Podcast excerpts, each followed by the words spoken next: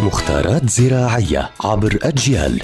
نتعرف في كل حلقة على سر من أسرار عالم الزراعة وفلاحة الأرض مع المهندس الزراعي مجدي عبد الله. يعطيكم ألف عافية. أهلا بكل متابعي ومتابعات أجيال عبر منصاتها المختلفة. رح نحكي اليوم عن موضوع مهم وضروري كثير وهو سقوط ثمار التين. ومين ما بحب هاي الشجرة المباركة اللي هي التين اللي ذكرت بالقرآن؟ مين ما بحب يأكل منها؟ وكثير ناس تواجههم مشاكل في سقوط ثمار التين.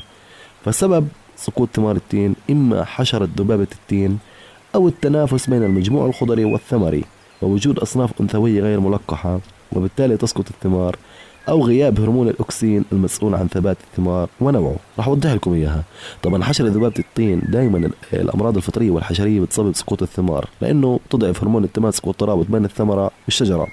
وأيضا لما يكون في تنافس كبير بين النمو الورقي والنمو الثمري فالغذاء ممكن يروح للورقة على حساب الثمرة وبالتالي ما بوصل الغذاء مزبوط فالثمرة بتسقط. نيجي للعلاج. أي مشكلة بالدنيا لازم إحنا نعالجها.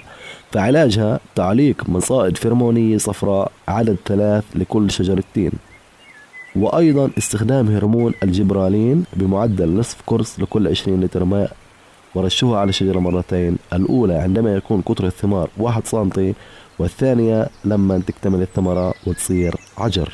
فهي طريقة العلاج. طبعا هرمون الجبرانين معروف والمصائد الفرمونية معروفة بإمكانك تتوجه لأي محل أدوات زراعية وتحكي له هاي الأشياء راح يعطيك إياها مباشرة.